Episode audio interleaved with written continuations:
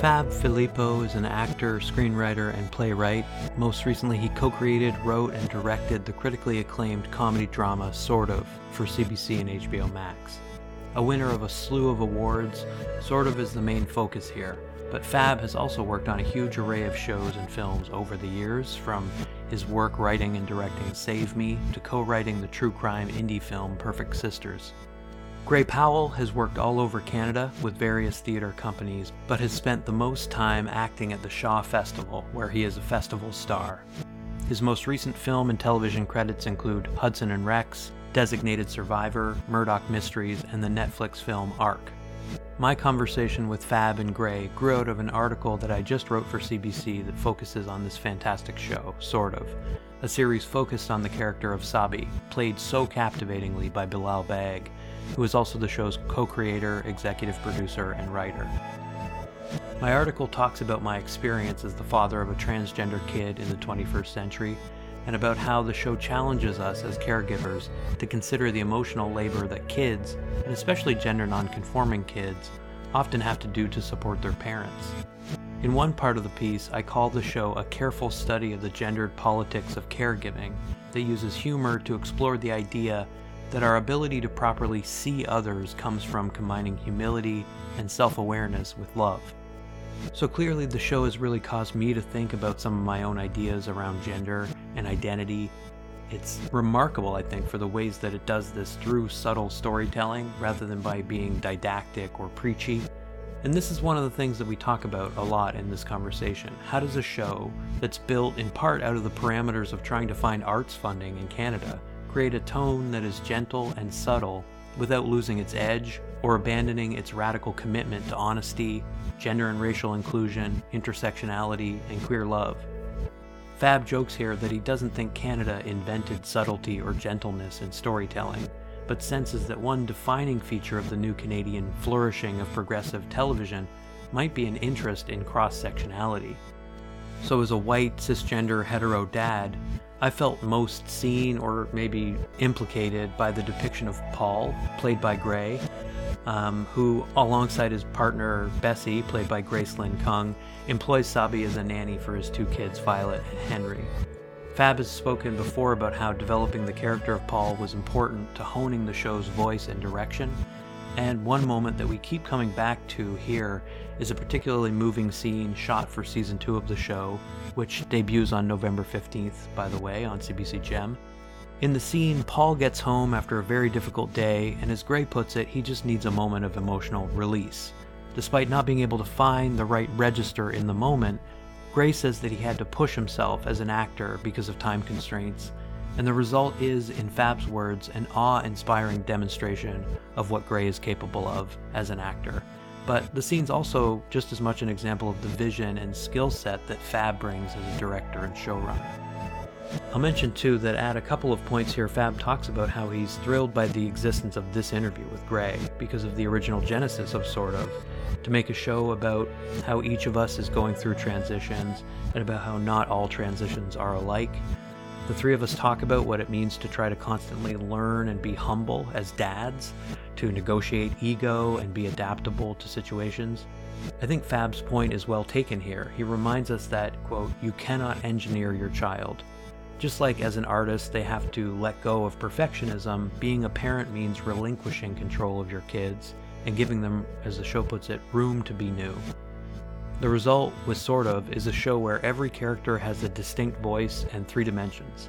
The humor feels organic, and yet the overall tone feels cohesive.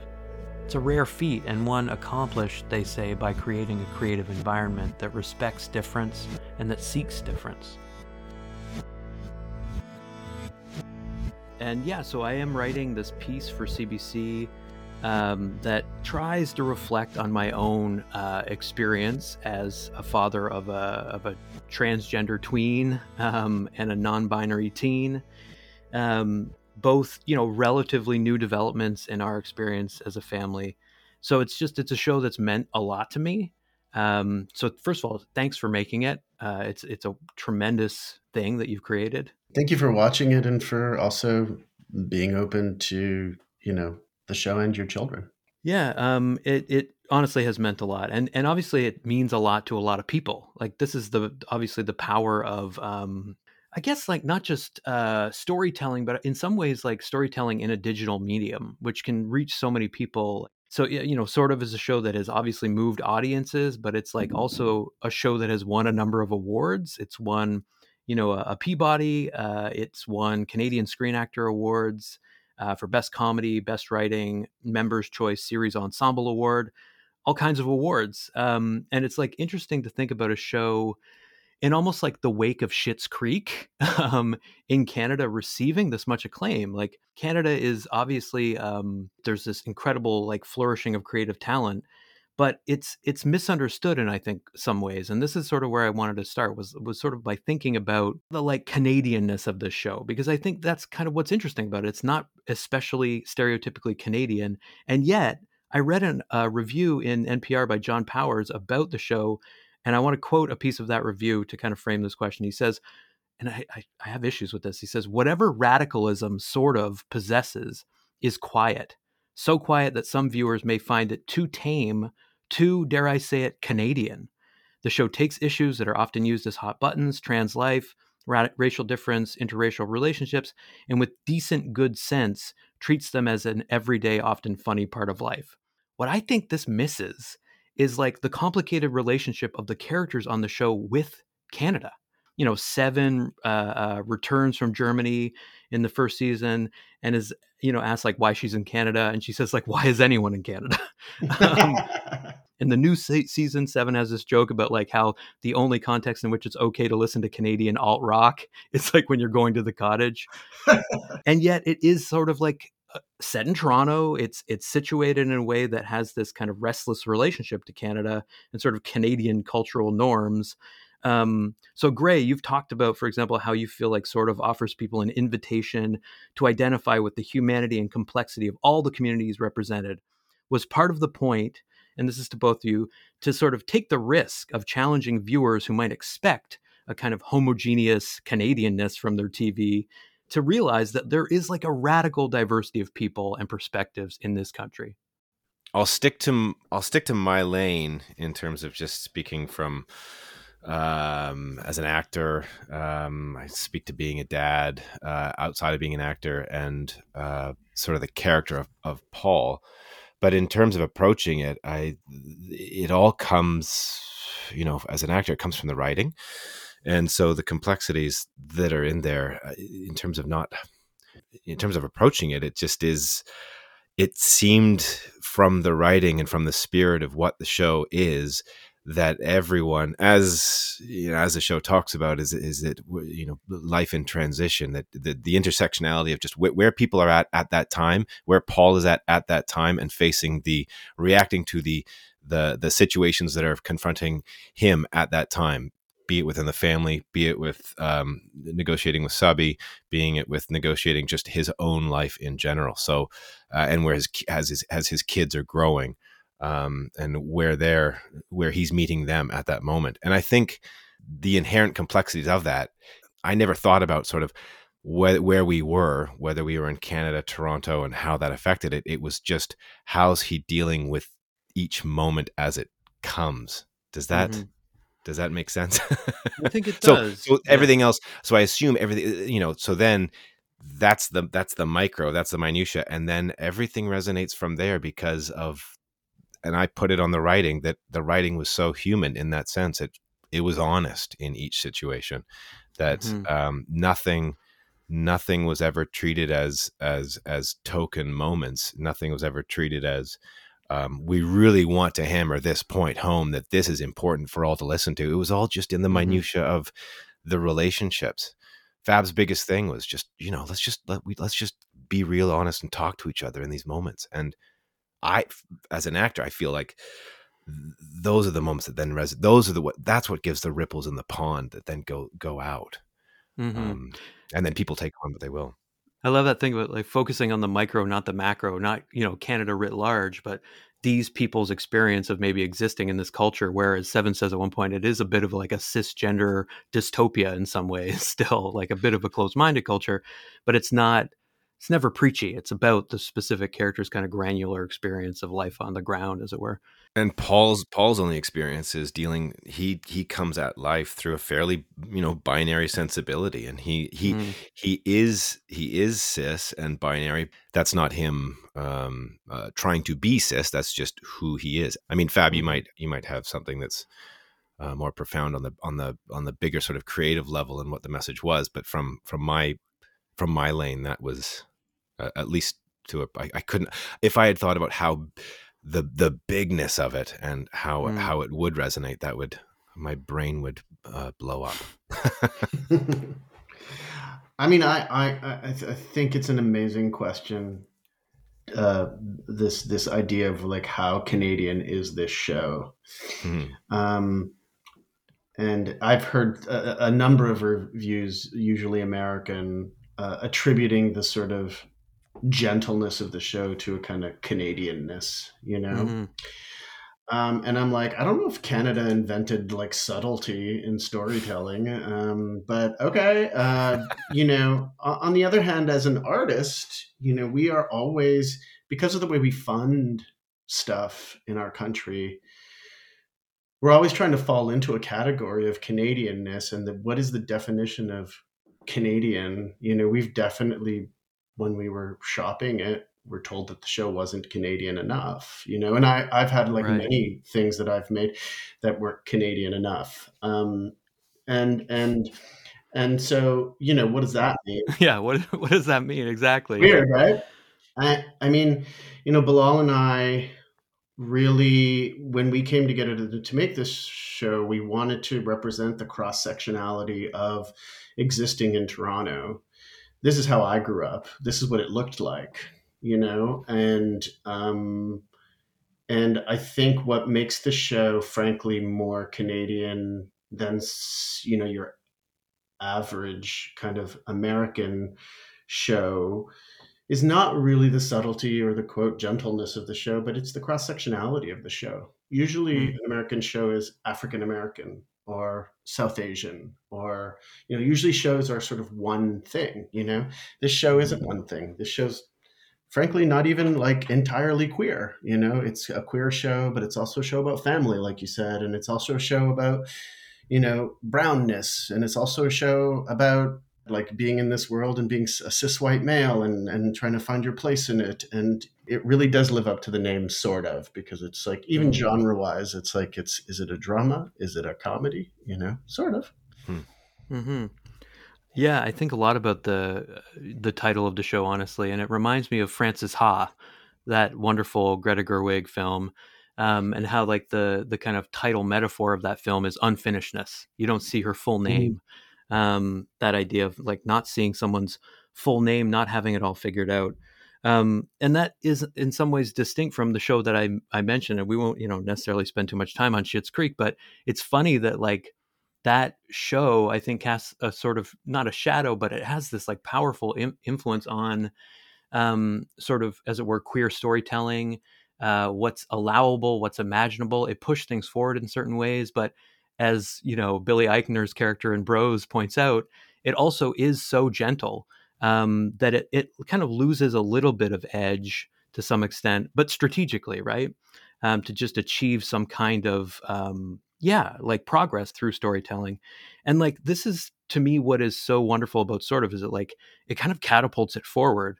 Um, and from what I understand, like the genesis of the show is that you know, you presented uh, Fab the idea of this show to Bilal based on uh, their experiences, and that they, you know, basically put it to you that there wasn't an obvious reason for you to be involved in the creation of a show, like built around that. And you've said like a few times that that, that was like a really important moment for you, um, uh, kind of gut check moment where you got to a kind of place though through that where you could kind of create the series together um, and you know, B- Bilal has said in interviews that there was something quote uh, about hearing a cis person use the word transition casually that was really powerful for them. Um, so I just, I mean, I know you've spoken this elsewhere, but I'm wondering what was important and maybe remains important going into releasing the second season about that initial challenge for you. Like, how was you know making sort of a way of of having an opportunity for you to process some of the stuff that like you were going through when the idea began to gestate, and how do you see it kind of um, coming into some sort of fruition in season two? I mean, if I could just say, first of all, like one of the reasons I'm thrilled by just the existence of this interview with Gray and I, because the secondary thing after Bilal sort of laid down that challenge of like, why would I make this show with you? You know, um, you know, I went off to think about it and presented them this idea that we we would make a show that was cross sectional and and and and about transition, like for everybody, mm-hmm. um, and how how it looked in the world. You know, because not all transitions are like. And and then Bilal said, "Well, if I'm me in the show, who are you?" And and and Gray Powell's here, and Gray, you're me. Just so you know. know, know if you, you, knew that. No pressure. that's why I'm so on you. You know about looking handsome all the time. I don't. That's know. right. Yeah. That's Great haircut in season two. Great haircut. Yeah. Look, it's a good question. I think that season one was really about just being seen. If you're going to sort of look at an mm-hmm. ultimate sort of theme for the the season. Like the overarching the- theme of the show is transition, but like you know, season one was just Sabi being seen, and then so I think the next step is is you know then being loved and loving and being able to uh, experience all the different kinds of love um, that come with you know finally accepting yourself um, mm-hmm. and I think it starts with this kind of notion that it, it, you know there's a reference to you know Sabi wanting a kind of love that's like uh, a Rachel McAdams love, you know, and hmm. and and then we we just watched real love like be a lot more complicated than than that. This is the thing, you know, Fab. You've mentioned uh, elsewhere that all the actors on the show show this like level of vulnerability uh, when you're creating the series, like this this uh, element of play. And there are like I think these two powerful qualities that you're like clearly working through here, which is vulnerability, but also like accountability. That love is about like kind of both things for the for this show. Uh, so CBC sent me a press kit that to me was unlike any press kit I think I've ever seen. Uh, that has this like really moving articulation of accountability. It says Accountability involves self reflection, flexibility, humility, integrity, communication, and emotional regulation. I was like, yes, this makes sense for a show that is about how to properly see others and about like combining humility and self awareness with love. Um, so as I mentioned, you know, I'm I'm the father in a family with one transgender person, one non-binary person, and to me, like the show's focus on how transition is like not it doesn't happen in a vacuum it's always supported by a community was like really moving in terms of like trying to work through these ideas. Um and i guess i wondered like how much awareness of that feeling of like support and community is going into the show? I know Bilal has said like there's a real desire to depict just warmth in a cold world. It's not about trying to be a canadian show in terms of like the tenderness. It's about uh, yearning for warmth like how much of the emotionality of the writing is conscious and deliberate in those ways and how much of it is just like organic and intuitive about and about kind of like play you know what, what was interesting for me as a writer i started out with much harder lines going in and it was actually bilal who at one point i, I do remember this moment where we were writing early on before we even had a green light where where bilal looked at uh, a scene that i had written and went well that's kind of mean ah. and I was like, "That's mean." I didn't even know that was mean. I thought just thought that was funny, you know. And interesting. And then like how much humor, like, and and this is us coming out of that weird sort of like you know era of like cringe humor and and mm-hmm. and, and and the comedy of ridicule and you know and you know we did both write characters that you know you would just love to hate you know and then once we did mm. that, we then three dimensionalized those characters and went, you know, right. if you can't understand where a character is coming from, if you don't get it, then we haven't done our job. You, you know, and it doesn't mean taking the edge off of the character. Um, you know, there was a lot of struggle with Paul, for instance, because sure you know, Paul was really kicking and screaming his way through experiencing the potential possible loss of, of his partner in, in mm-hmm. season one. And it came out in, in, in the way that it's usually allowed to come out with men and cis men, particularly in a, in a, in a culture like ours, which is an anger, you know, with, with yeah. through anger and rage. And so, you know, we were very careful because it was like, oh God, Paul kind of seems like a monster. We've just really got to figure out how to how to really feel where he's coming from. And I'm very excited about his journey, particularly in terms of season two and seeing what he goes through. Mm-hmm.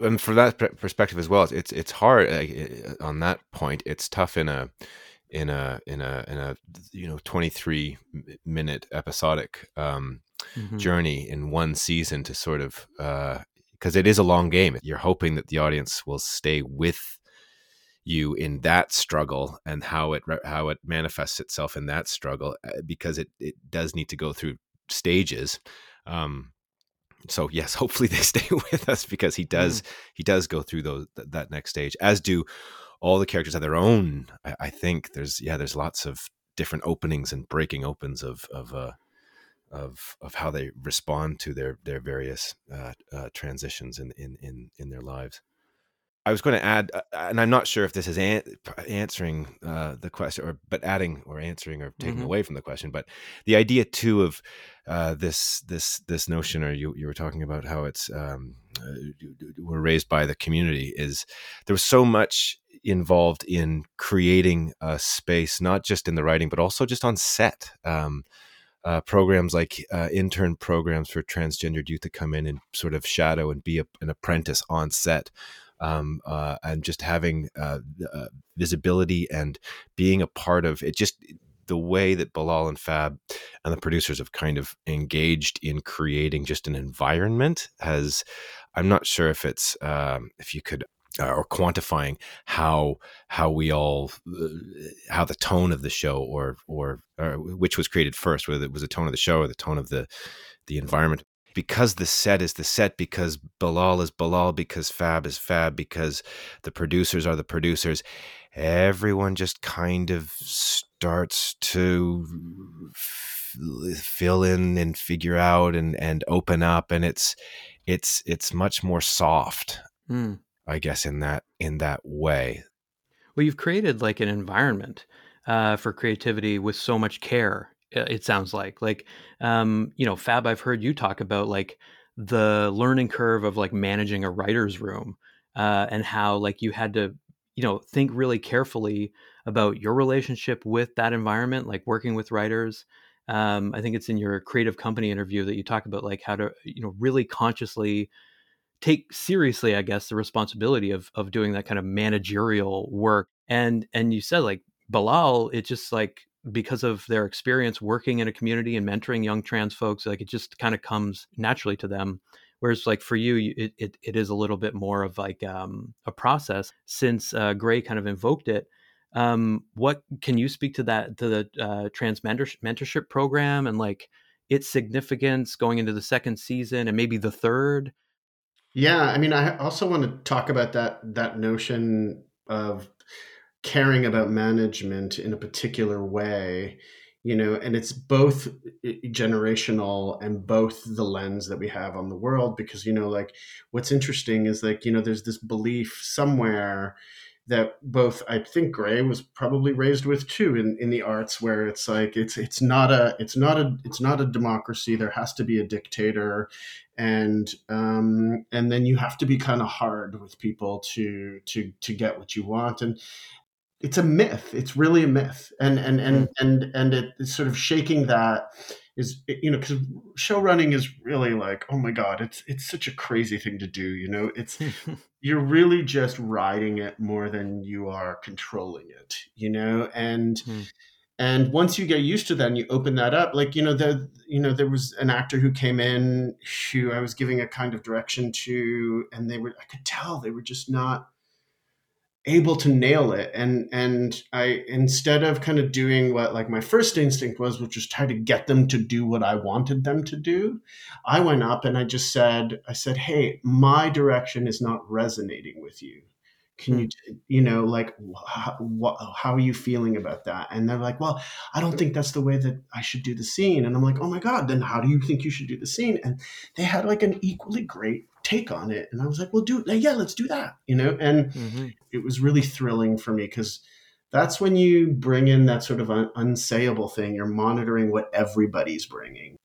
And yeah and sort of to, tr- to to to go into sort of like the mentorship program i mean you know it was incredible to have people get their first exposure to something that they want to be doing that in a lot of cases ended up in actually being hired That's so great.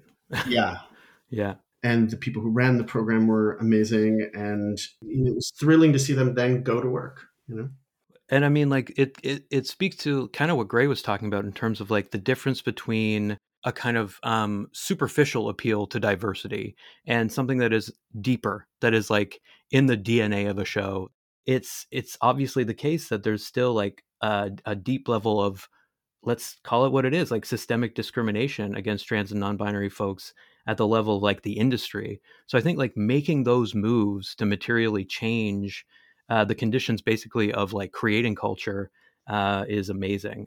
But uh, so uh, just to kind of uh, loop back to something you were saying earlier about like Fab, like writing lines that felt mean and trying to sort of like develop characters that uh, are more sympathetic. Like Paul, in some ways, could be a character who you love to hate. Like it's there are moments where he is kind of unsympathetic. Um, you know, he says things that are abrasive, and yet the the audience, if you stick around, as Gray was saying, and, and kind of play the long game and, and have a degree of patience, Paul becomes increasingly sympathetic, I would say.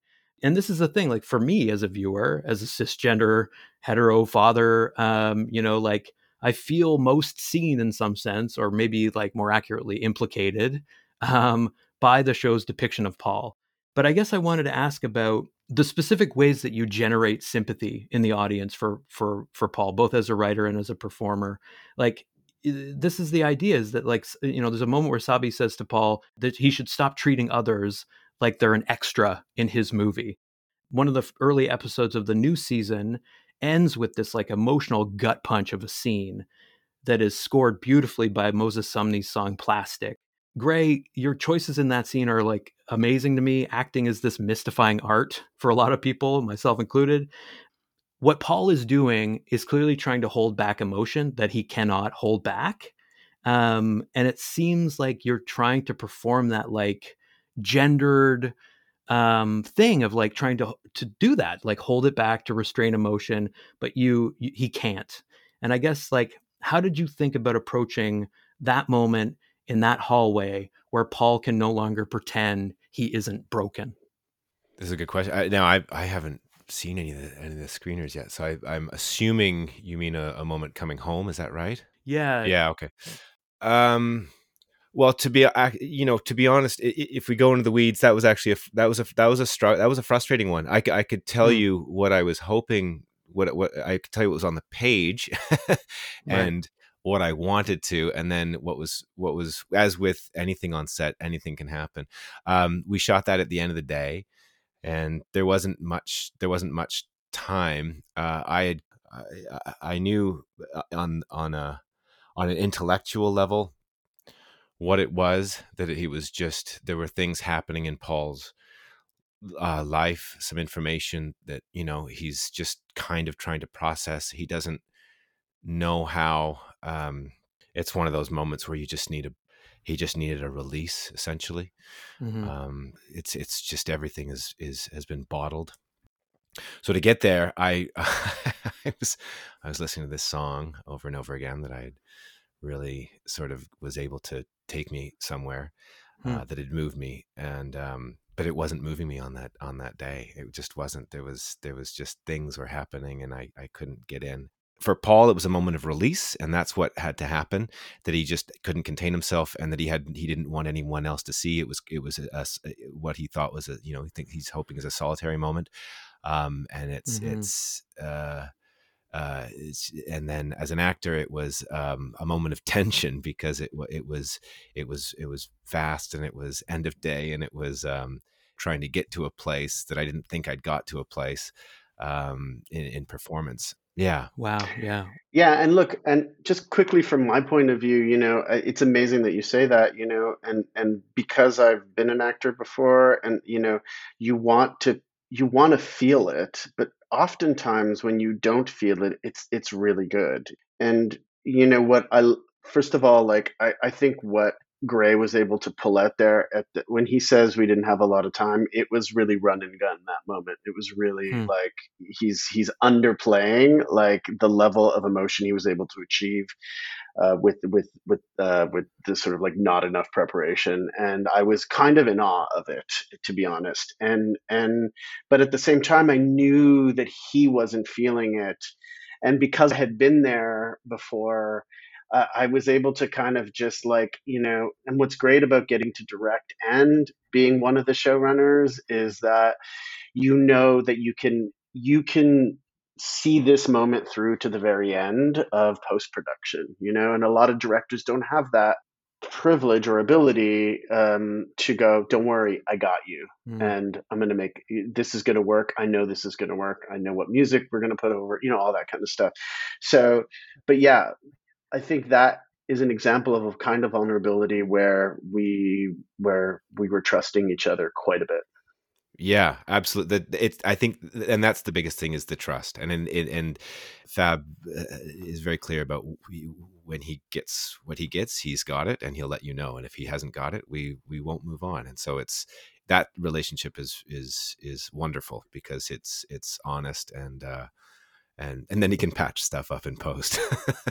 yeah, that's all. By the way, that was all CGI. That that performance. Yeah, all... yeah, for sure. That's. I mean, you can't tell. It's amazing. It's amazing, um, right? What we can do now. yeah, yeah, yeah, Um, but I mean, yeah, that uh, that one moment, right, is is such like an exemplary moment in in the sense of showing um, how a total vision uh it, it like it communicates on a on a certain kind of emotional level right? And i wanted to like linger on that question about music like in in you know choices around what songs to select for certain scenes are some of the most consequential parts of i think the emotional power of good tv especially in this kind of renaissance that we're experiencing. Um, it captures like the spirit of a scene and in some cases of, of a whole show. And i think that's the case with sort of like I wondered if you could speak to just that process of, you know, finding music, placing it in certain scenes to hit the right note. I mean, um, and maybe also like rewatching some of these episodes. How does the music impact you as a viewer? Um, I know some of the rationale around choosing music is to just promote um, new Canadian indie voices. Um, did you? I don't know if you wanted to speak to the like um, the role of music for you and how it gets chosen and the rationale around choosing maybe i mean moses sumney of course is a um, is sort of a you know a, a, queer artist who experiments with gender so it fits in some ways the ethos of the show. Sure i also want to say that gray is usually listening to taylor swift to get him to emotional place sure. Aren't we all? Can we just spend the rest of the interview talking about taylor swift's new album? Please. Um, yeah I want to say that Moses Sumney is the only uh, non-Canadian artist hmm. uh, in the season, and that happened as a result of us using. So, the way we create music for the show, the process is not the usual process that a TV show uh. Usually undergoes, and it came from working with Wilders and uh, the company that does uh, that supervises the music and um, creates some of it, and um, sort of also what I did previously uh, with Save Me, and we have music all written before we go to the edit bay. Hmm.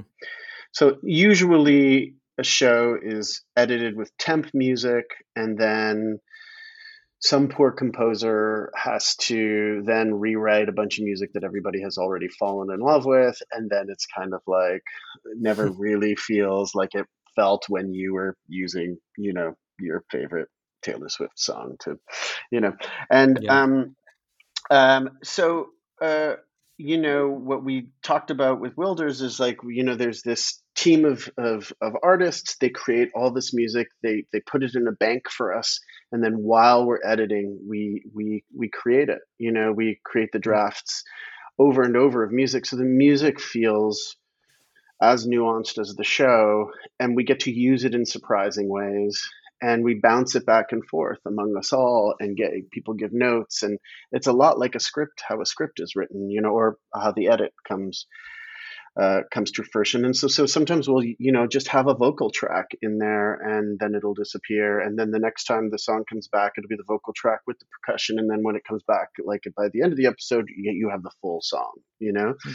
um, little things like that that you can do when you have the music. Um, the Moses Sumney was really interesting because we didn't have we were we were sort of like this season we were kind of playing chicken with each other edit wise and whether the music was ready uh, some of it was some of it was still coming and um, uh, we used the moses song as a temp and we all fell in love with it and we were like okay we, we will never be able to afford the song and then um, uh, i just called uh, their manager and I was like, look, this is what's happening. This is our show.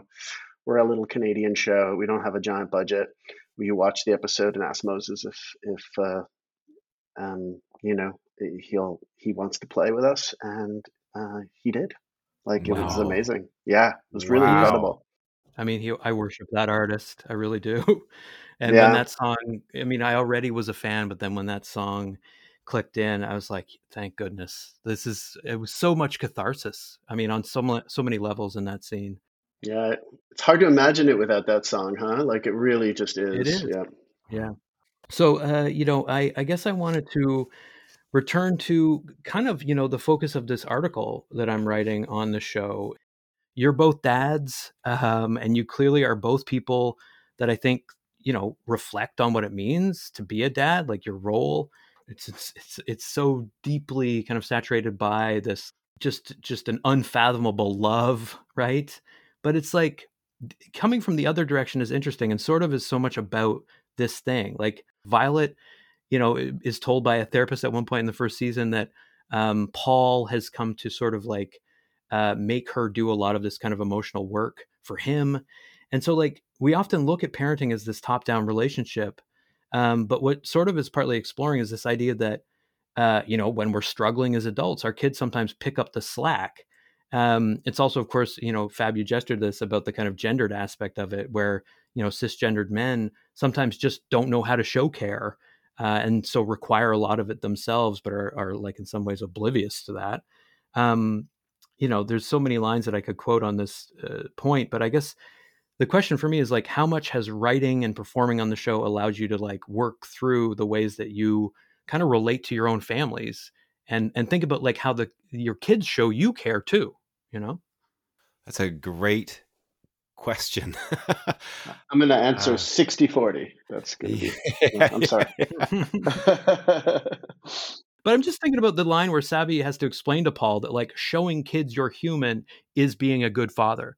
Like we have we're like socialized a little bit as dads to like try to be superhuman or whatever but it's like so against I, I the like yeah yeah i think that's the constant tension i i don't i don't know i'm still I, I this is this is what i'm finding the fascinating journey of fatherhood is that i really i'm i am it's constantly changing i'm constantly changing my um, approach. I'm constantly catching up. I feel uh, I'm trying to meet them where they're at. I'm also mm. getting hooked into where I think they are my ego gets involved. Um, I'm, com- I'm, I'm, uh, the, the, you know, when we were, especially, and I think the last, you know, 2020, 2021 at home schooling, all in the same house together. I, I, I'm not sure what they've taken on and how much, how much they've taken. My, um, I have a, I have a partner and we're, we're, we, we, I mean, we talk all the time. We feel like we are uh, on the same page for most things, but we do. The kids have seen; they've seen all, I think, uh, colors of of of of their parents and and myself, and the the only thing that I try to do is at least uh, own up when I've gone you know when i've when i feel like i've i've either exposed too much in terms of maybe emotion or well no not even that just we, we just constant community i feel like we're just constantly communicating. I have one son that really really uh, engages in communication and wants to talk and i have another that's he's younger i've got a 13 year old and a 9 year old and the 13 year old we're constantly communicating i have no idea how to do this is what i'm saying um, sure but we're learning, and I think trying to meet them where where they are at is the biggest thing um, that I'm I'm constantly figuring out ages and stages. I, I guess. Hmm. Yeah, it's very interesting. I think you know the perspective that the show has brought me on a bunch of levels can be distilled down to the notion that you cannot engineer your child. Hmm. You know, it, it, you know, we as parents weirdly on an ego level take responsibility for who our children are sometimes, and it's not, it's really misplaced. And your child is who they are. And in fact, I feel like when I'm being a really great dad, it's when I'm sitting back and I'm just watching, hmm. watching it unravel, you know, watching my child become who they are, you know, and you're like the shepherd, hmm. you know, you're just kind of there, like, you know, uh, kind of showing them the way and and all you can really do and it sounds simple but it's not you know like all you can really do is be there for them whenever they need you mm-hmm. yeah yeah for sure um and i guess like i wanted to ask about the uh the kids on the show i mean fab did you feel like you needed child actors who sort of got the overarching message of the show about like transitions, freedom of freedom of expression, all of those things. And did they like get that off the off the top, or did they kind of develop develop it on the fly on the fly, as it were? And then like for you, Gray, in terms of just you as an actor in these scenes with the with the two of them, um, like I've heard Bilal describe how Kaya and Aiden kind of bonded effortlessly on set. But mm-hmm. like I'm wondering how you develop the kind of rapport that lets you play off of them as their dad. Hmm. The rapport, the rapport really comes just from the it. It comes from the pl- the, the sort of the playfulness that happens when we're when we're not uh when we're not on camera because when mm-hmm. we are on camera it's very it's very we're not rehearsing much we're you know it's it's pretty quick we have a you know we'll get up we have maybe a couple passes at just for um saying the lines and then and then we're kind of in the scene so all that stuff that's happening the rapport is sort of being created um, between between scenes, and hmm. um, mm. Kaya's really she's she's a sponge. She's she's curious. She's uh, always just sort of present, wanting to. So, so it, it, and between that, they all yeah they they did develop their own thing. Um, I don't know. It's just it's it's it was just sort of being in each other's space um, mm-hmm. and and connecting in that way. Right. That's cool. Yeah, I think it's interesting because you know, like I don't know if this is all kids, but because I haven't directed a lot of child actors, but like, you know, they really want to do it right. Mm-hmm. And and yet you want to inspire them to bring what they bring. Mm-hmm. You know, at the same time. And they don't really have a sense yet, often, depending on the age, how they're coming off. Like, you know, like Gray has a very refined instrument. I, you know, Gray knows kind of you know i can go to gray and, and be like turn the volume down like two notches and he'll be like got it you know like mm-hmm. it's very interesting because the two of them kaya likes very specific direction mm-hmm. like literally like she likes it when you tell her to count to three for a pause, for instance, you know? Um, and yet, the moment, like when she auditioned, she was able to do, and she was, gosh, how long ago did we do that sizzle reel? She was like um, maybe 13. And she was able to do a full monologue without like with the switch. I was like, "You're ready to do an Aaron Sorkin show," and and uh, and like um, and then Aiden is a little different. You know, although like they want the beats told to them but like aiden was like you know i remember the first day where i was like trying to sort of encourage him to do less uh, you know acting and i was like yeah maybe you can like you know maybe just pull it back because yeah yeah i get it less is more and he's like nine you know right like it was yeah. so funny but the, the the great moment was watching Aiden kind of open up because at one point he he, he was like, "Do do I have to say the script?" Hmm. And I was like, "No, just do what you want to do in this scene, you know." And it was this beautiful moment where they're both eating popcorn on the couch, Oh yeah. and it's just so real. It's so real between them. I just, Mhm. yeah, Yeah, it's it's it's like an, there's an incredible quality to those scenes. It's like it does feel perfectly natural, and you know some of the biggest comedies, something like Modern Family, like some of those exchanges, no shade or whatever, uh, between the kids feel a little bit stilted, like feel forced, right? Because those are very professional actors who are trying to get it exactly right, um, but that doesn't leave maybe like room for for randomness or or you know intimacy to emerge in some ways and like gray i know you've talked about being like a champion of the shaw festival and that theater company uh, which you've you know worked worked with for a long time because it specifically lets actors log hours um, and i guess like i wondered if that was a rarity for actors in some ways to just like get to work on your instincts refine your abilities and like have you tried to sort of imagine ways to build more of a community where actors can work on their craft in ways that aren't like purely commercial or academic.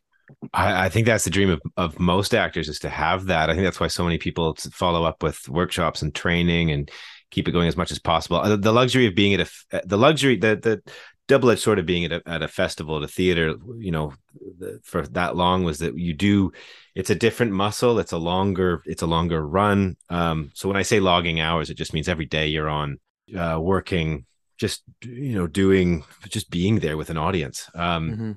That's a different muscle than this here you know when we're when we get into um uh doing little fragmented pieces of story um Mhm. yeah that that that that's it, it- it's nice to have that background to go okay i can just sort of but you also have to i guess it's getting used to then diving in right away and getting it Mhm. which is there is no being able to get it after six weeks or so Sure. you know Yeah, and I mean, like to Fab, what you were saying, right? It's like you're bringing, as a director, like so much of that acting experience to um, trying to, yeah, figure out modes of communication. Um, and the other thing that I wanted to ask you about in terms of like writing is you have this great uh, line where you talk about, like, again, I watched a bunch of these interviews where you talk about like um, how the way that you write is that you do the first draft as subtext and then the second draft is like masking it. Mhm. So like in terms of writing, you know, both you and Bilal are are playwrights as well. So you're like conscious about like dialogue and how much is happening at the level of dialogue. And you know, so I'm just super impressed by how how each character on sort of has its own their own distinct voice, you know. And and I just wondered if you could speak to that thing of like the multiple drafts being about trying to refine and make more human these people in their uniqueness, their awkwardness, their singularity, and all that stuff. Yeah, it's interesting because everybody everybody um, contributes to that, you know, and and I'm talking about the writing room as well as, you know, and that's why you that's why we have different people who have different lenses that work on the show and they have different points of view when it comes to different characters and you know, it's funny what Bilal will sometimes be uh, um, able to see Paul's journey more than I will, and vice versa. I'll be able to see Sabi's journey more than Bilal will sometimes. You know, and this is also it, it goes. It, it, every department affects every other department. Like, you know, I want to give like a shout out to Jennifer Kawaja, who's the producer, without whom this show would not exist, because it's a top down thing. You cannot make a show like this without it coming from the person who whose job it is to uh, talk to the network, you know, and put together the budgets and decide what the set is going to feel like and who to hire. Mm. You know, all, all these things make a difference in terms of that. And then also trusting Bilal and I to do that on set where it's like, oh, the scene was written one way, but this happened, or, you know, we shoot the show so fast that some days it's like, okay, this is not going to work. We have to rewrite like on our feet, you know? Um, uh, Gray got COVID this season, and and then we had to dro- drop a bunch of scenes that Gray was in, and then re mm. kind of, and then we rewrote the whole script while we were shooting without the Paul character, and then we were like, no, but we really need this scene, so we figured out how to take one of the scenes that was in another episode and jam it, you know, figured out, you know, so wow. it's uh it's it's it's jazz. yeah, and and, to, and speaking of that too, you you got you have such a, a great ability on on set. Like as you say, if things don't work in the actors' mouths, you're sort of you're you're very willing to go. Okay, let's, let's say this or, or try this, or and that's that's really helpful. And when you do get something that is we get something that you, you you'll you're good with saying let's try one just for fun and see where it goes and that's great and we and you're and fab and bilal are, are really there's sometimes I would come in with an idea and go, "Oh, this is what the scene is," and then we'd have a talk and go, "Oh no, it's totally different, and that's okay." Mm, and I think, yeah. I think also the logging of hours as an actor, the the ideal is that you get to work all being comfortable with being able to come in with an idea, but also be flexible enough to be on the fly is is is a sweet spot to be in. Mm-hmm. Um, uh, but it's but that also takes trust in yeah. one's own self, who's they're working with. Yeah. Yeah. I was used to we we used to have a joke about like because we prepare, we prepare, we prepare, and then we go in and we're like, forget everything you've learned, you know. And nobody ever says that to like a brain surgeon right before they go in, you know, like. sure. You don't want ideally you want your doctor, yeah. Yeah. Um, I mean, yeah, and and it's interesting to think about like the second season, the introduction of you know Amanda Brugel as Gaia or like Scott Thompson, you know these these people like um, who come in and need to fit like the chemistry, the complex alchemy of that like system uh, that you've built of kind of trust. Um, like I know Fab, uh, one of the things I noticed is like you, you talk about going against the expectations of the characters you've set up versus who they are in reality, and that flexibility, that elasticity um, is like one of the great joys of the show. Is just like again giving people room to grow. The thing to me that I like most took away and it's so subtle again in the show is this idea that one of the most aspirational parts almost of the show is this this sense that trans and gender nonconforming people in particular don't just deserve inclusion uh, but that they offer like an inclusive model of fluidity and freedom for like all of us it's like it's this it's a show about trans liberation uh, or gender liberation more broadly and so like to me that's what is sort of aspirationally Canadian in the specific sense of like Canada identifying itself as like a multicultural nation, at least in name. Um, but there's a lot of work to be done. So season two is all about love, right? There's this idea that, that it's all about uh, the man, like multiple ways that love manifests itself.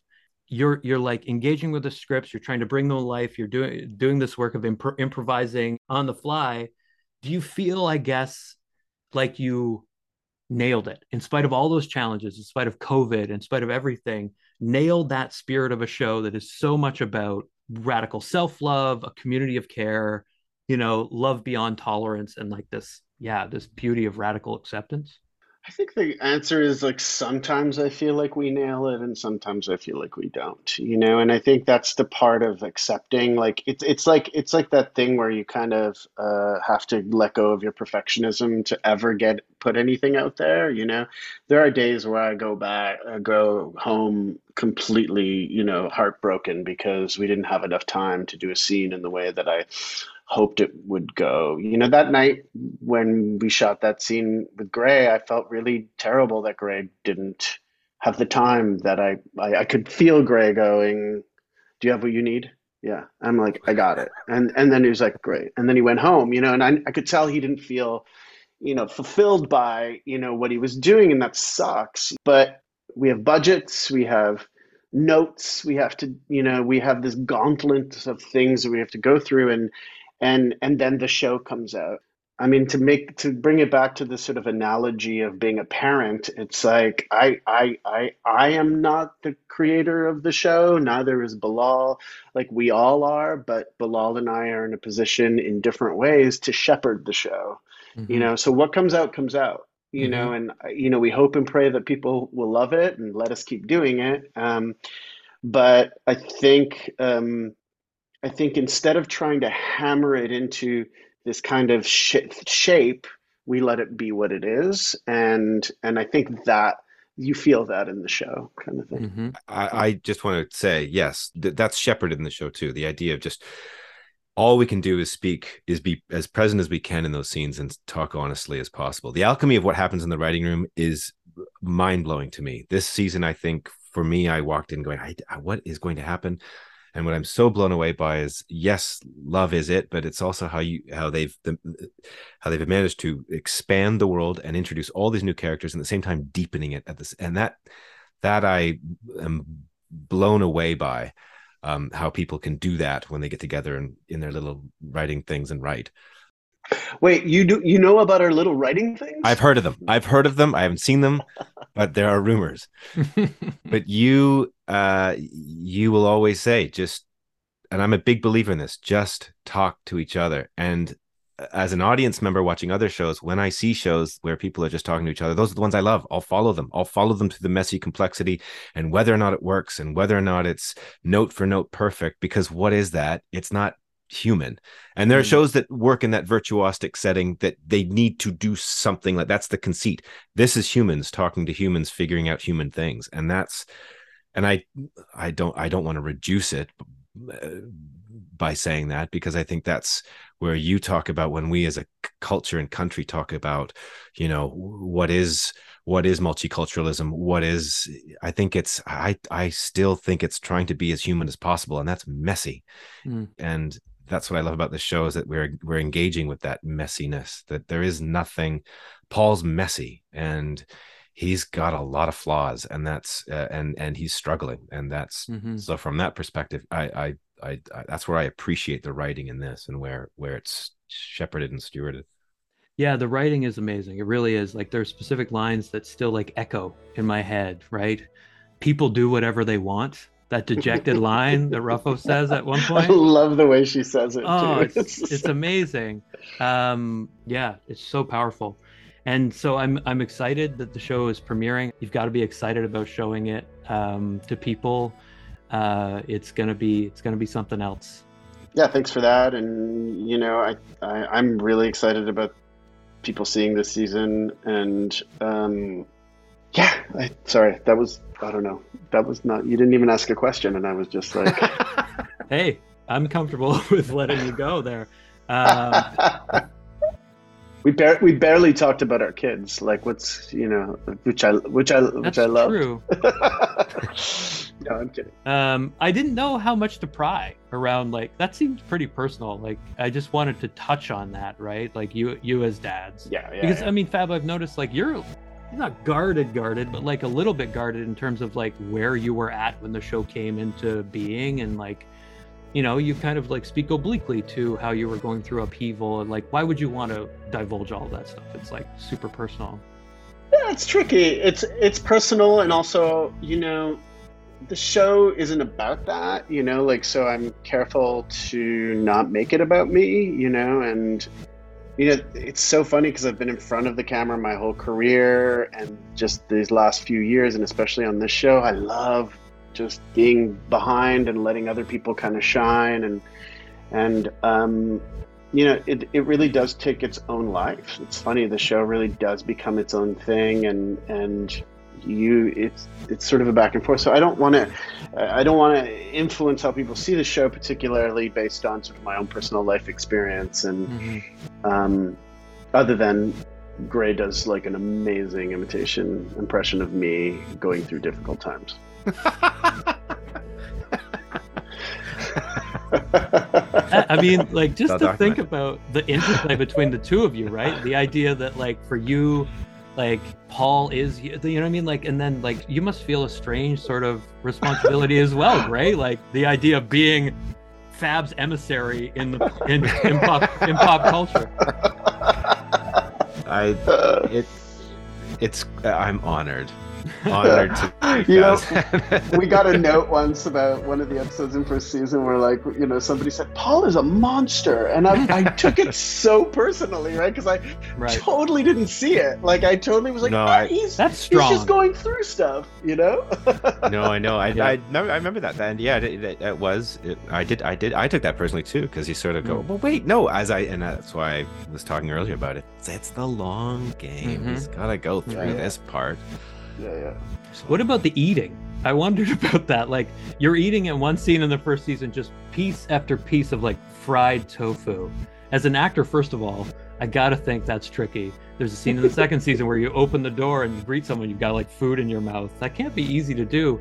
But then also like food as a part of Paul's character is this like slow again, like a slow burn in terms of like what's going on in terms of almost like self-medicating his own emotional, you know, struggle. I don't know if you wanted to talk at all about like that piece of his character or what it meant as an actor to be eating. No, I think I think that's I think I think that's it. It's the self-medicating. It's it's that the psychological stuff. I I don't have a connection to that myself personally, so it becomes becomes more of the ritual um, in terms of what it is uh, for me to go there. But it's so it's so wonderfully specific and placed that I think just the capturing of it is all that really is needed. Um, Mhm. It's stress eating. It's it's compulsion. But it's like there's nothing tragic about it in those scenes, which is what I like. Like it's played for comedy in terms of like the tone, and yet it feels to me like you're still being encouraged to like sympathize with this guy, um, to know where he's at. Um, but uh, yeah, the the show is phenomenal, and thanks so much. It's been great talking to both of you. You too. Thanks, Scott. yeah thanks for doing this i loved i love being interviewed together so thank you